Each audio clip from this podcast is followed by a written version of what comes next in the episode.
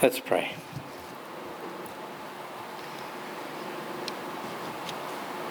May the words of my mouth and the meditations of our hearts be acceptable in your sight, O Lord, our rock and our Redeemer. And all of God's children said, Amen. Well, after hearing the three simple rules, my guess is you're thinking, well, there can't be much more, right? Just one more, but it's not necessarily a rule, it's a, it's a principle. So we've heard about the three simple rules do no harm, do good, stay in love with God. And we come to today to look at one of the most identifying aspects of who we are as United Methodists. And it says in the bulletin, we are the people for whom the world is our parish. John Wesley always saw that as his own personal faith mission, as well as imparting that to those in his Methodist classes and those who were following what he was teaching. The words from Isaiah today remind us that God's intentions have always been larger than just us. The us of the people of God are the means, not the end. Paul tells us in Christ, God was reconciling the world to God's self. We hear from Isaiah today all the nations shall stream to the mountain of the Lord's house. And of course, we know that ever quoted verse God so loved the world. And in that verse has captured the imagination of hearts of disciples of Jesus Christ all over the world for hundreds of years. Now, I think it might be an interesting exercise in your own devotional to, to scan throughout all of the scriptures and find how many places you see and read about God's intentions for the world. Or maybe we can just settle down here in, in this familiar text from Isaiah and, and hear these words in a brand new way. I mean, you may recognize this text, you've heard it enough, and you might say, hey, that's, that's from Advent, isn't it? I would say, yes, that's true, but we trot out those verses every season of Advent, that time of watching and that time of waiting, of expectation and of hope. And I think that's what makes these particular verses from Isaiah perfect for the last sermon in this series, because it's a reminder of the perspective we need to have, the perspective we need to have to do the work of the church, the work we have defined and has been defined for us, making disciples of Jesus Christ for the transformation of the world. Now, there's no question that this is an ambitious task.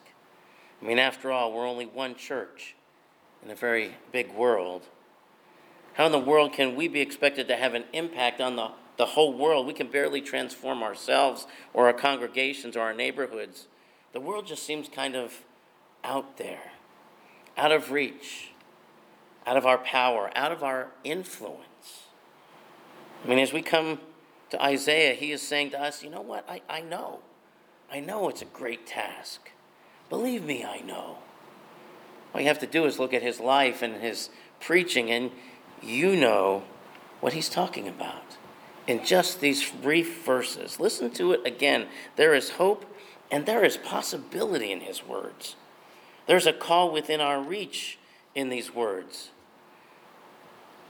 One of the, the translations of this passage that I like, it says, not in the last days, but it says, in days to come. In other words, something is going to happen. It's in the, the passive tense. In other words, it's going to happen. We don't have any control over it. And we have trouble with that, right? Because we're doers. Especially in busy times, we want to be doing, we want to be moving, we want to be deciding things. Go, go, go, nonstop.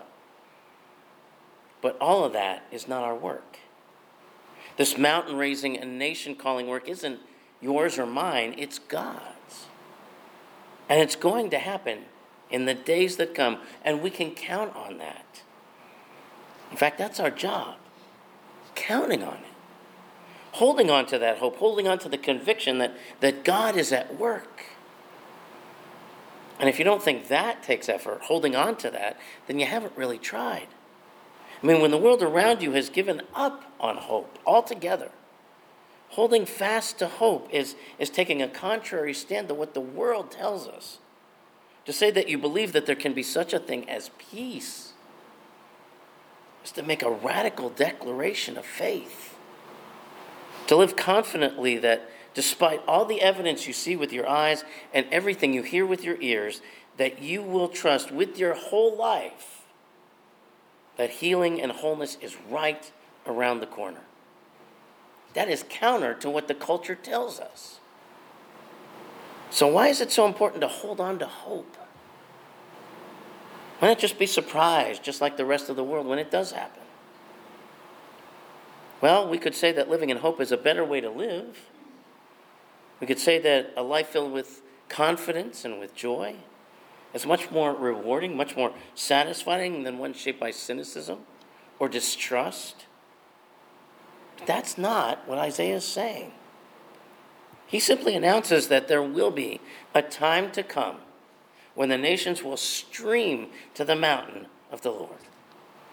There will come a time when the people will want to learn God's ways and will want to walk in God's path. And he says that this will happen because there's teaching that's happening. There's the word being proclaimed. And this will happen because there are those who will welcome people. This will happen because there are hosts and hostesses on the mountain of the Lord. And in case you haven't figured it out yet, the host and hostesses he's talking about are you and I. Friends, company's coming. That's what Isaiah is saying. Company is coming. And yes, in part, we know that it is the Word made flesh that comes and dwells among us. We know that Christ the King is coming. We have spent a season making ready, preparing him room so that this time he isn't turned away at the ends of our lives and hearts or left asleep in a, a feed trough out back where no one but some smelly shepherds and wacko wise guys from out of town drop in on him. We know that this is part of our task, not just during Advent, but all the time, every day, to make room for the Christ who dwells within and among us right now, to pay attention to the Savior who is among us in, in the breaking of the bread and the waters of baptism, to welcome the one who brings us healing and hope and joy who brings us forgiveness and reconciliation with God. We know that. We remember that. We rehearse it over and over and over again. Why? Because we forget. Or rather, we live as though we have forgotten. So we make ready for the one who comes to dwell among us again and again. But Isaiah is not satisfied with just that, as important as it is. There's a world out there that's hungry, hungry to learn, and they just might be beating a path to our door. This is a world out there that's dying for justice. They might be huddled under an awning right now. There are wanderers who have strayed down so many paths that their feet are so sore, their hearts are so broken, and they sometimes stumble their way into our hallways, in our aisles, and in our pews. Company is coming. The days are coming, and the question is will we be ready? Not just the one, the Savior, the King coming, but the world that the one came to save, to transform, and to love is coming. And Isaiah asks us if we are ready to host them, to teach about the ways of the Lord, to, to guide the world in the paths of right living. Are we ready to welcome the world into the presence of the Lord of life and the Prince of Peace? Are we ready to love the world as He loves the world? To embrace the whole world? To connect and to claim them as brothers and sisters? This hosting thing will not be easy. There are days when we want to be left alone. We want everyone to find their own way, follow their own paths, and I just can't do it today. You're going to have to find your own way. But, friends, if we're holding on to hope, that means we have signed up for this. We have signed up for this duty and for this joy. And I know what you're thinking. Joy, really? Pastor Joy, this is a lot of work. But yes, I'm saying duty and joy. There was a lot of work that went on behind the scenes before what happened the last three days. That's our duty. Our joy is even in the work that we were doing in the midst of it, teaching these young people. Throwing parties like that is about joy. It's about making others feel welcomed, to make them feel wanted. It's about setting aside our, our own comforts for the joy of others, the joy of including them that they feel, the joy of growing the family with the one we've been waiting for without even knowing who it was that coming up to the path of our door. So, how do we do that? How do we sweep the paths and the, the light, the lights, so that those who wander near might know that they will find a welcome in this space? Isaiah says it's pretty simple. He switches from that passive, in other words, it's happening, to the active at the end of the passage. In other words, he switches from God's task of the days coming to the our task in one verse. He says, Come, O house of Jacob, come, you who inhabit the family of God, you who serve as hosts on the highest mountain, you who let the teaching flow out, the welcome be all inclusive, come. Let us walk in the light of the Lord. In other words, we live out our lives and we live out our welcome in faith. We must be the light that we set in the window so the path to the door can be found. When Wesley declared, The world is my parish, he wasn't claiming his authority as much as he was accepting his responsibility. John Wesley was in his way to the new world, on his way to the new world, to carry the gospel for any and all that he would come in contact. And he did that when he wrote in his journal the words that we have remembered for this long. The world is my parish. He had a heart for people and for the church and worked to, to shore up the faith of believers as well as welcome new ones with his system of classes and bands and, and small groups in this Methodist movement. But he knew from the outset this faith was not one of being secluded from the world, but rather he engaged the world around him. From the beginning of our denomination, we have been engaged in in world changing activities. And this is not a new thing. It's not progressive or traditional. It's the very essence of our DNA of who we are as United Methodists.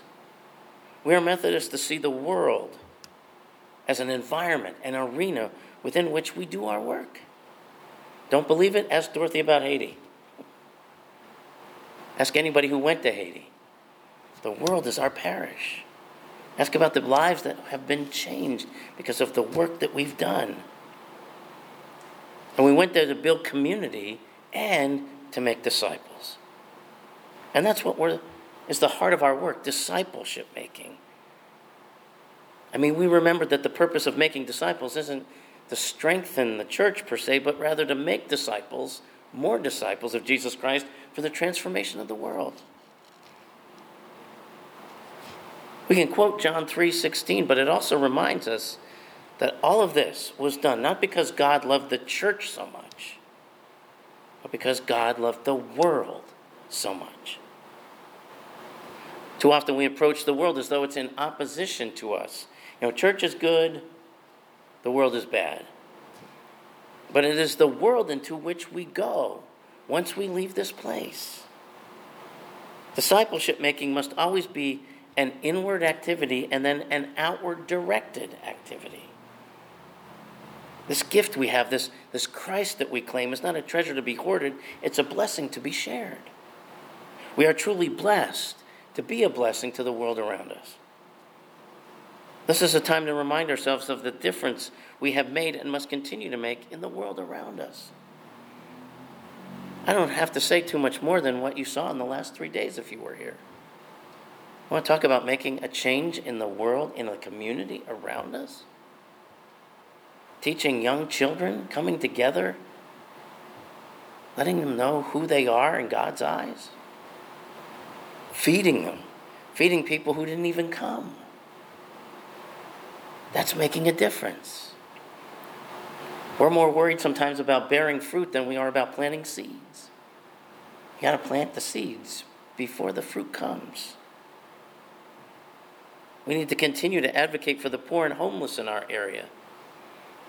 What changes have we brought in the community around us? We need to ask. As we go forward into the world, we should ask ourselves what other partnerships should we engage with, like a, a school district, service organizations, community groups, so that we and they can make a larger impact in our area to develop the kingdom of God? Who in our neighborhood needs an advocate? How can we use our church spaces to include more people who may have been forgotten or neglected who live around us? As I was putting this together, I, I, found a story about John Wesley, who was returning home from a service one night and he was robbed. The thief, however, found his victim to have only a little money and a lot of Christian literature. As the bandit was leaving, Wesley shouted out to him, Stop, I have something more to give you. The surprised robber stopped and paused. Now, if you were the robber, my guess is you'd probably keep running because you don't know what's going to happen next. But the robber stopped. And Wesley said to him, My friend, you may live to regret this sort of life. If you ever do, here's something to remember the blood of Jesus Christ cleanses us from all sin. At that, the thief ran away. And Wesley prayed that his words might bear fruit. Years later, he was greeting people after a service when he was approached by a stranger. And then he was surprised to learn that this visitor, now a believer in Jesus Christ, was a successful businessman. This guy was the one who had robbed him years before. The transformed man was shaking John Wesley's hand, and he continued to shake it as he said, I owe it all to you. And Wesley said, Oh, no, my friend, not to me, but the precious blood of Christ that cleanses us all from our sin. We who are Jesus seeking need to be reminded that He told us that we find Him when we reach out to others, when we reach out to help those that society calls the least and the lost. And it has been the practice of the people called Methodists from the very beginning to seek ways to make a difference in our world, to save the lost, as Wesley would say, to, to gather up and all who are beloved of God, and ensure that they know that there is a place for them in the church of Jesus Christ. And we discover that it is in this seeking of those around us that we, we find God most powerfully. And that's who we are. This is how we experience God through the United Methodist Church and through our work, discipleship making, missions, ministry. We are introducing people to how we experience God in the United Methodist Church and how they too, when they make that commitment, they too can experience God through the United Methodist Church. And it continues to be a process of each one teach one. Let them know.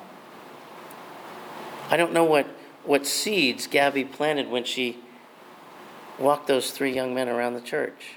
I don't know what seeds we planted when we played with the, the thing we made at the imagination station of Jet that popped up, or in the food that they ate, or in the lessons that they learned or in the songs that they sang. We don't know, but we plant them anyway. Because we want young people and we want all people to experience the God that we've found and our experience of God through the United Methodist Church. So let's keep planting those seeds. I know we worry about the fruit a lot. Let's plant the seeds, let's tend the plants. Let's continue to be invitational I don't know any other way than reaching out to people around us, talking to people we know, talking to people we don't, in order to let them know about Jesus Christ. And that is our duty and our joy. Amen.